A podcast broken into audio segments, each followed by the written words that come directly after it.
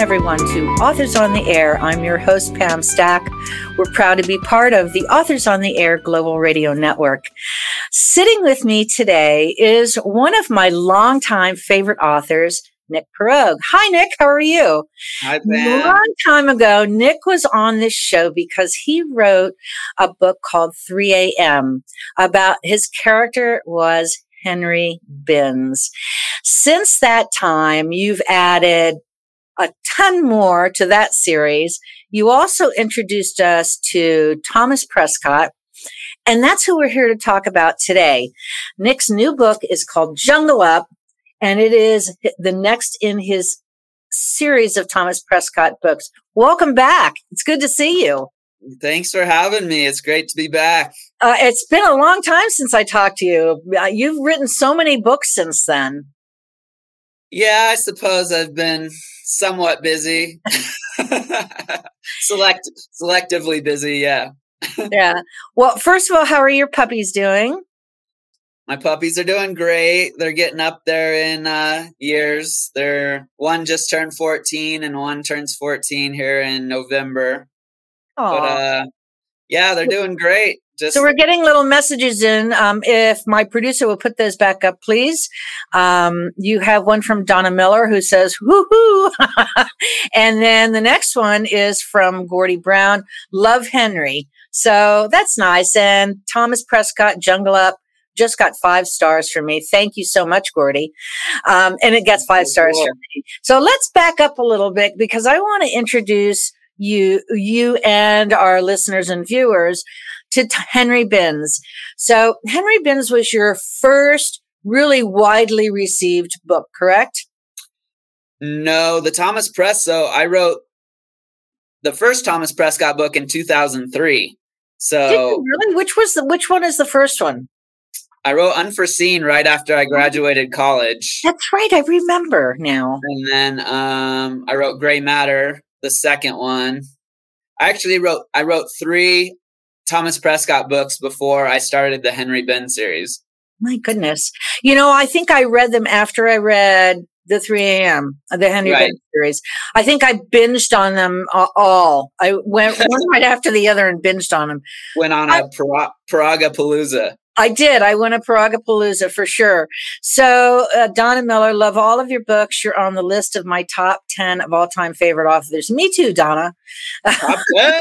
Yay. there you go. You're, you're getting it. All right, let's go back though, because I do want to talk about Henry Binns. This is probably the most unique book I've ever had the pleasure of reading, and now series. So would you give everyone a little peek about Henry Binns and what Henry Binns is? Because Henry Binns is a name and it's also the character, right? So Henry Binns is the name of the disease that the main character has. So Henry Binns is, has a sleep disorder where he sleeps for 23 hours a day. So he's only awake from 3 a.m. until 4 a.m. So he has to pack his entire existence in into 60 minutes. So he has to take care of himself, eat, work out, make money, try to find romance, and solve a murder mystery with the president. So it's just, it's a pretty cool concept because he falls asleep at 4 a.m. no matter where he's at. So it causes him all sorts of predicaments when he's uh, trying to investigate the president. And uh, you know, I I didn't anticipate how much people would love the concept and the story, and I didn't know if I would have enough content to to write the story past the first book. And then i just kept going and it's five books now and people just go crazy over it. And it was just optioned by sony pictures television to be a t- to possibly be a tv series knock on wood fingers yes crossed. your fingers crossed on that one and uh there's this relationship between henry and his cat lassie that is uh pretty unique and probably one of the funnest things to write ever. So, um, yeah, it's just a pretty unique concept. And they always say up the ante with the things that your character has to deal with.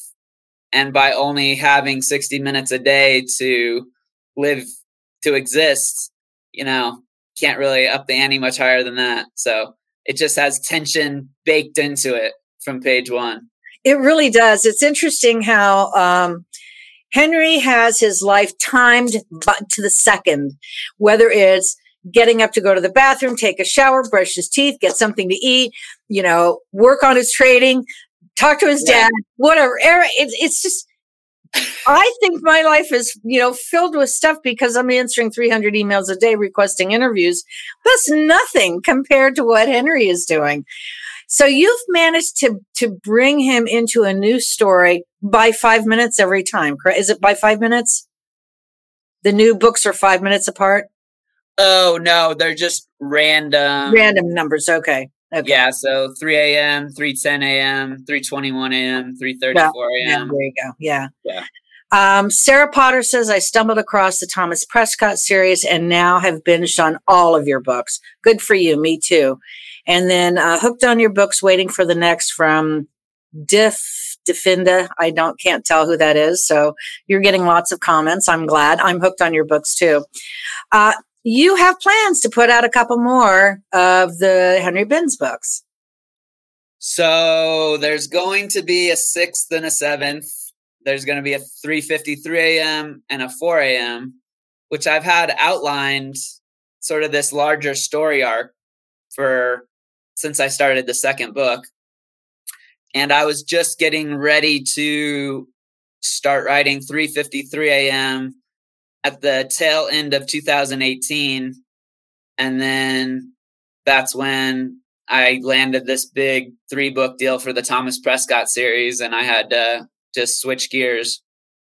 So no promises. I might have a window to write 3:53 a.m this spring, but most likely I, I won't be able to get back to Henry Binns until after I finish two more Prescott novels.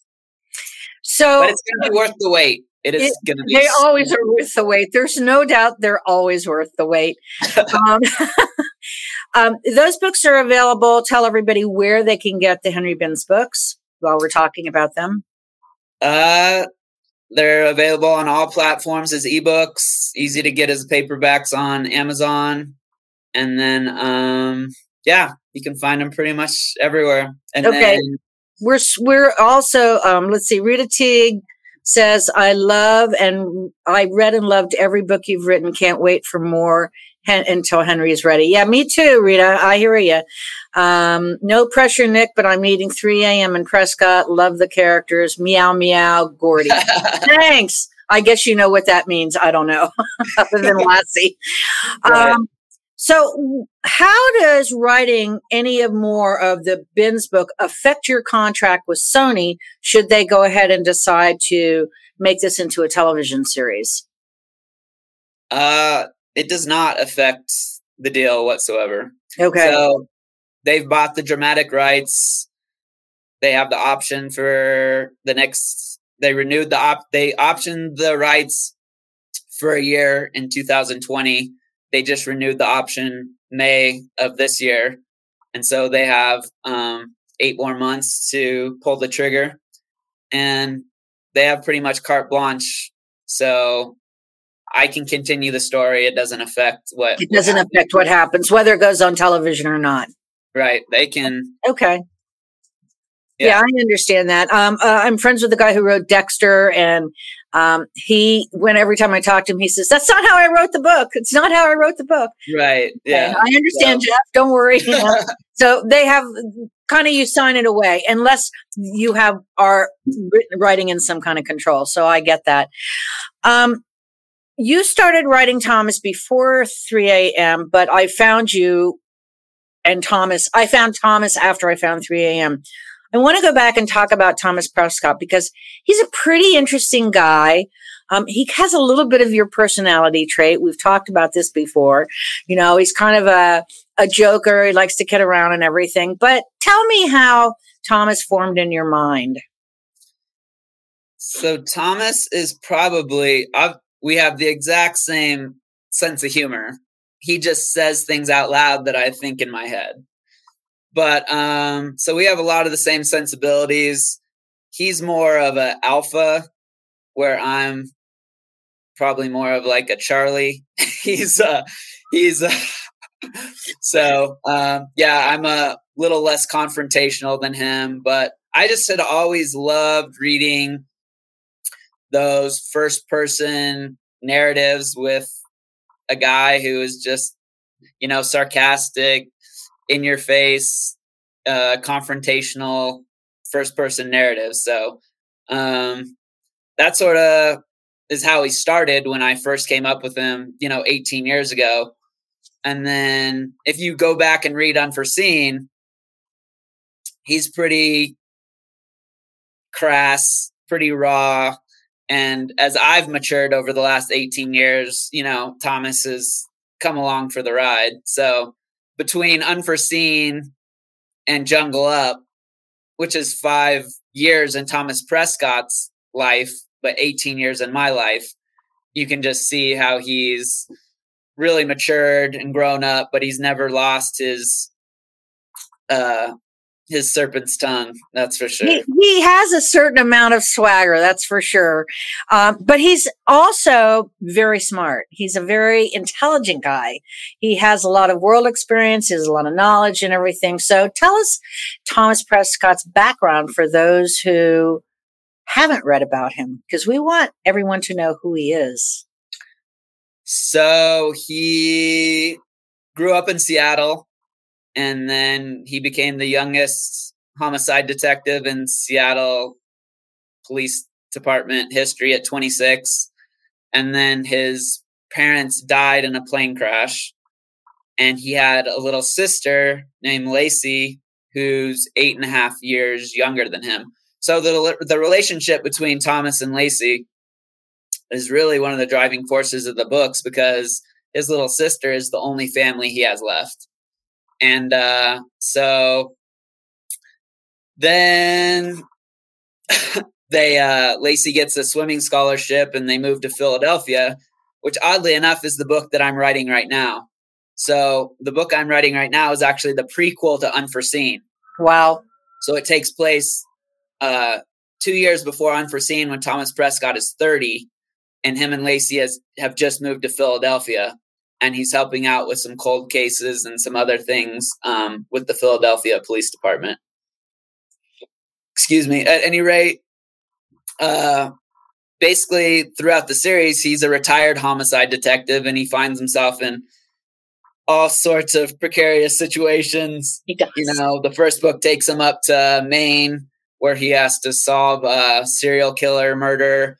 The second book takes him back to Seattle, where he has to deal with the death of the the murder of the governor of Washington and all these relationships that he used to have with people in the Seattle Police Department. Third book takes him on a African cruise and he's on a ship called the Afrikaans that gets boarded by South African pirates that are demanding a, uh, medical relief from the United States. The fourth book it takes us to Missouri, where Thomas has to deal with uh, cold case mysteries that are tied to big biotech and GMOs. And then uh, the latest Jungle Up, the uh, the doctor that he meets in the Afrikaans and the love of Thomas's life. She's been working in a remote African village in Bolivia, and she gets kidnapped and she's able to leave Thomas a voicemail on a. She, she gets her hands on a satellite phone and leaves Thomas a voicemail to come find her. And so Thomas drops everything and finds his way down to the Bolivian Amazon, and all hell breaks loose. As it as it want to do when Thomas Prescott is involved. So Laura Suriano says, "Love your books and can't wait for the next one." Thank you. Uh, Karen Lee Schulte, all love all Nick's books. So excited to hear there are more Thomas and more Henry books in the future. You're welcome. Um, I love this book. I, I devoured it. It reminded me I hadn't read a Thomas book for a while.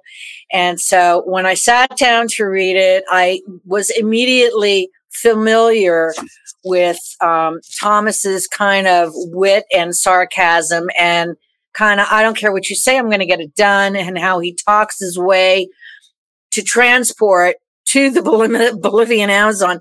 Come hell or high water, he's going to figure it out.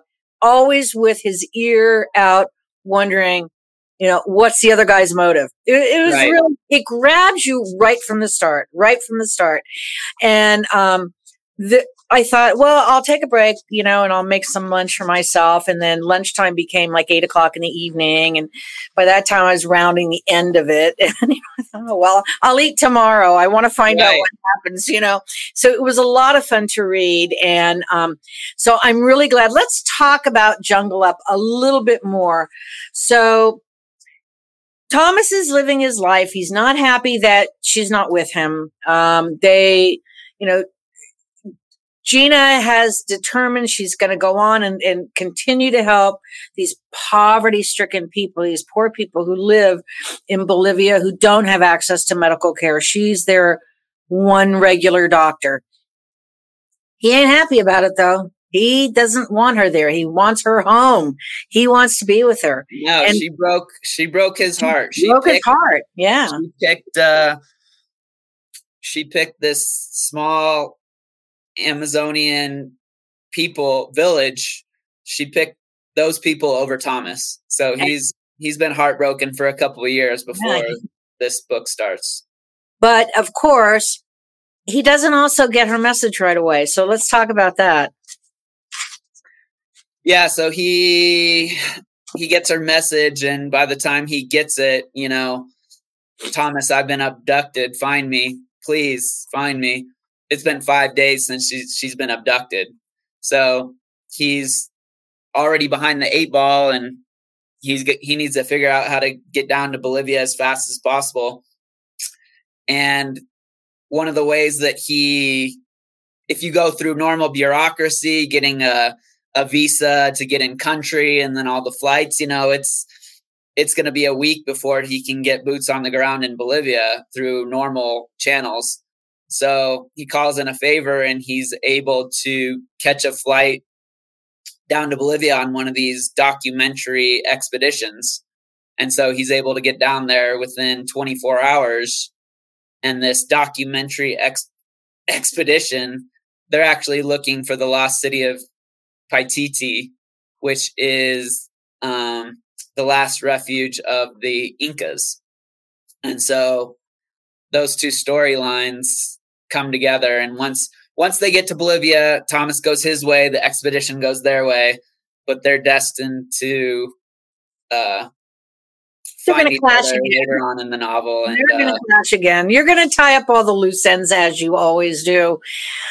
Do you have? Do you recall how you formed the character of Thomas Prescott? Where his storyline came from? So when I first formed Thomas Prescott, I was in love with Nelson DeMille's main oh. character, John Corey. Yeah. So um I sort of you know Thomas Prescott is sort of a mashup between John Corey and Janet Evanovich's Stephanie Plum because he's just silly. He's a little bit more self self deprecating. He's tough, but he's also he's not afraid of making a fool of himself, and he's he's uh he's like he's really tough, but he has this underlining um he has a softer underbelly, I think. Right, for sure. Yeah, he's um he's definitely the hero and the anti-hero at the same time. So, yes. uh, which is a odd combination that I didn't, which wasn't premeditated at all. It just sort of ended that way because I, I'm sort of a weenie in my own right. So that comes out, that comes out in Thomas just organically. And one of my favorite scenes spoiler alert, but in Jungle Up, Thomas Prescott contracts dengue fever. and he's just such dealing with this virus. And um, it causes him to do some strange things but he's just yeah just like you know the tough guy who gets the flu and thinks he's dying? Yes. With him but um yeah that was so, some funny scenes by the way i have to tell you um and, and all kidding aside dengue is very serious it's it's a just as a side note my poor sister-in-law has uh, is from Jamaica originally. She was down there checking on her father. She got Zika and dengue at the same time, and it was patient zero in Miami, and was miserable. It, you know, you described the symptoms correctly, but compound that with another, you know, m- mosquito-borne disease. It was poor thing was just horrible, wow. and I. Yeah, and, and my brother's not one of those who's like a really bleeding heart sympathetic guy. He'll take care, but um, Sarah Potter says that was so funny when he was sick. Yes, it was. It was one of the funniest scenes. Hi, Susie. How are you? You have to go ahead and read these books. You're going to love it. Susie, a girl I went to high school with, is commenting. Oh, hi, yeah. Susie. Come on, join the jo- join, join, the bandwagon. Join the craziness. Join the craziness. Right. So, um, when I spoke to you about about writing, your writing habits, you admitted to me that you are a slacker. you just really you you really don't want to sit down and write. You just want to go and have it done. So um, I just want to come up with the idea, which is the funnest part of right. the whole process is, you know, coming up with the movie in your head. And that's when you get I mean, it's almost euphoric euphoric when you're coming up with that story. So um yeah, it's been each book is a different challenge. Jungle Up, you know, there was more research.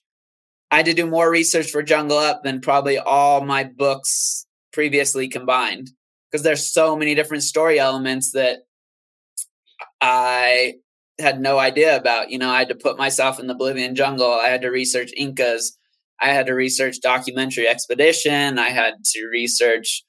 Um, I don't want to give anything away, but there's three or four more things that right. you know I just had to inundate myself with. So, um, yeah. As for writing habits and being a slacker, uh, the challenge for the book I'm writing right now has just been. You would think that COVID would be a blessing in disguise for an author, you know, you can't leave your house, you know? So But you've got the lake right there, so you're gone.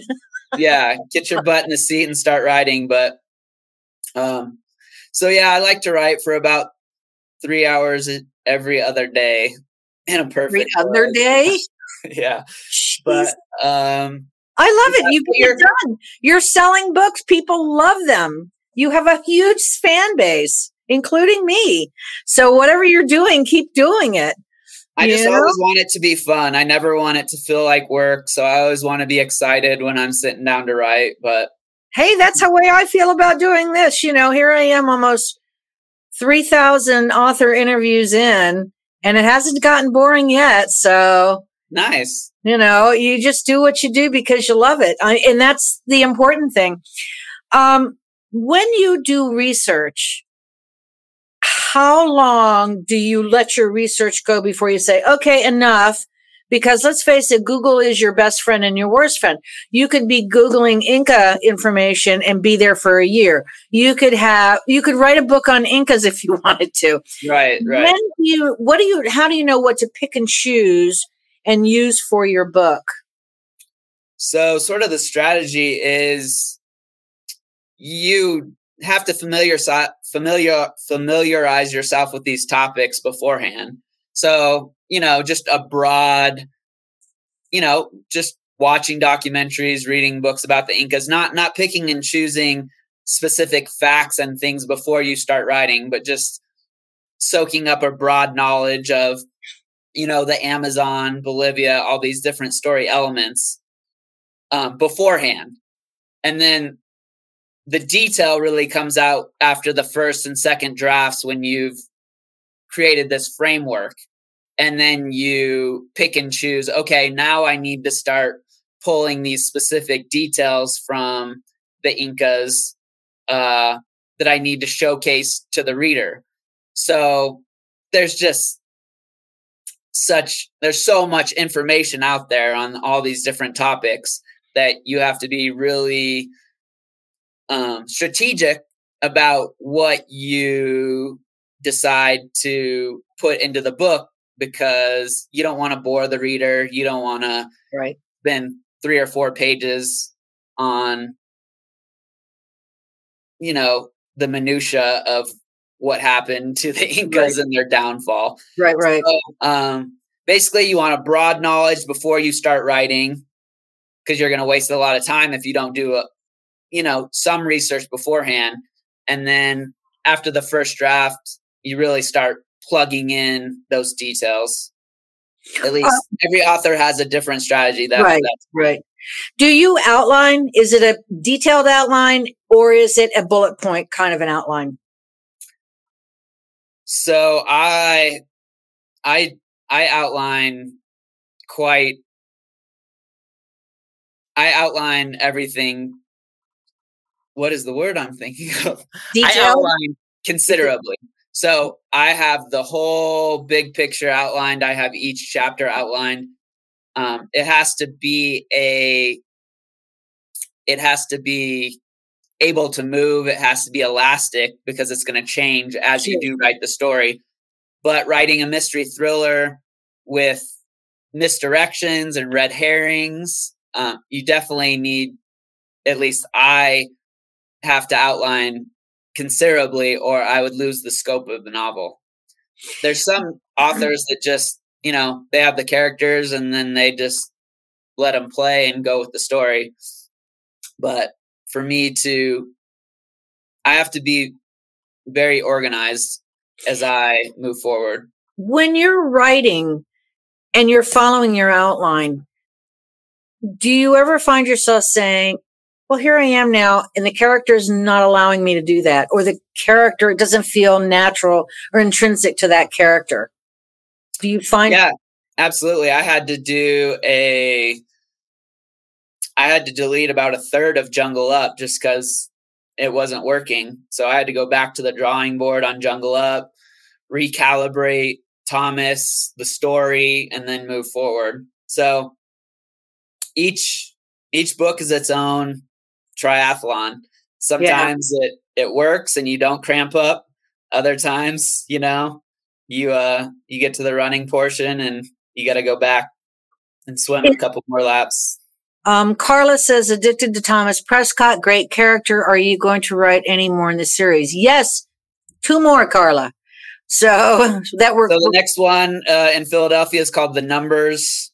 Uh, it's a prequel to Unforeseen. Thomas is re- investigating a serial killer that's tied to the old numbers racket, as well as a murder of a co-ed during Occupy Wall Street. So it's going to be. Wow. I'm actually headed to Philadelphia in three weeks to do a research trip, and uh, I'm really excited for that. Do you often go where your character goes? I mean, I'm assuming you didn't go to the Bolivian Amazon. Maybe you did, but um, would will you travel to do background? In a perfect world, I would travel to every every uh, location, every right. setting, and I think moving forward, I I will be able to. It's just they a lot of there's this old adage that authors should write what they know and write what they're familiar with, which I think is no fun at all. I want to write what I'm unfamiliar with. So it's been so fun. You know, I went to Maine to research Thomas Prescott. I went to Seattle. You know, I wish I was tough and less of a hypochondriac. I would have gone into the Bolivian Amazon for a couple weeks, but I, I think that was probably that smart. that would not have ended well. Um, well, you know, and that's funny. It's great to walk in your character's footsteps. I think that's an amazing thing. But let's face it, if you're writing historical romance, there's no way you're going back in time.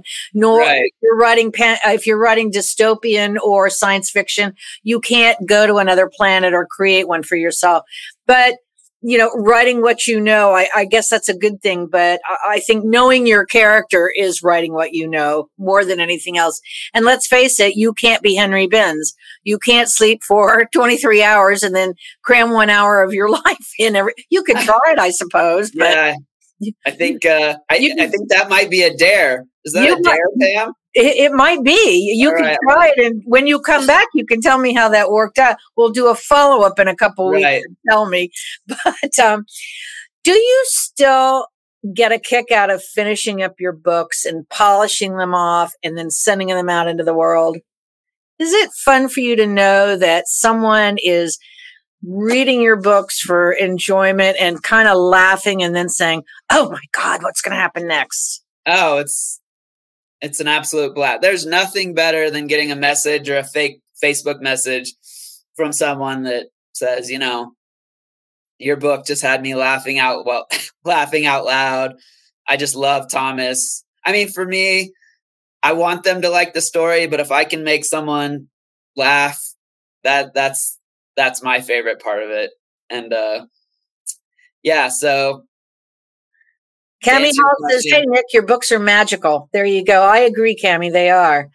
They are magical. There's just something um, for a mystery thriller, and to insert the humor into it, it is just so much fun.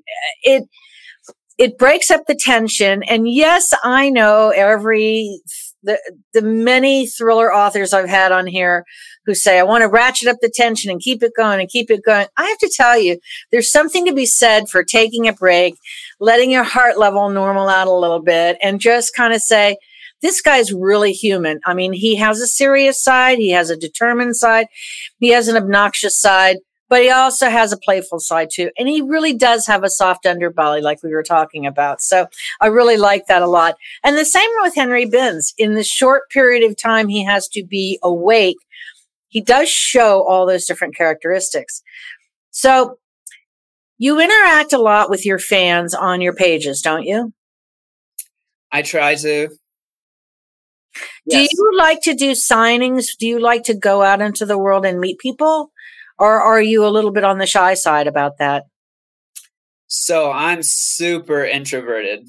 Like, I mean, before quarantine, quarantine didn't change my life much. It was basically how I live. You know, I just, me and my dogs, I don't need to see people for, you know, weeks at a time.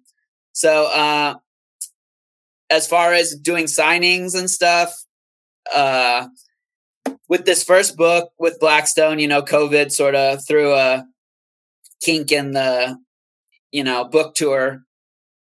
So I did a virtual, uh, virtual interview and stuff like that. So to answer your question, I will be open to it. I'll be excited to do a book tour and do some signings. Right now, every Friday, I'm selling books at the local farmers market. Oh, how fun!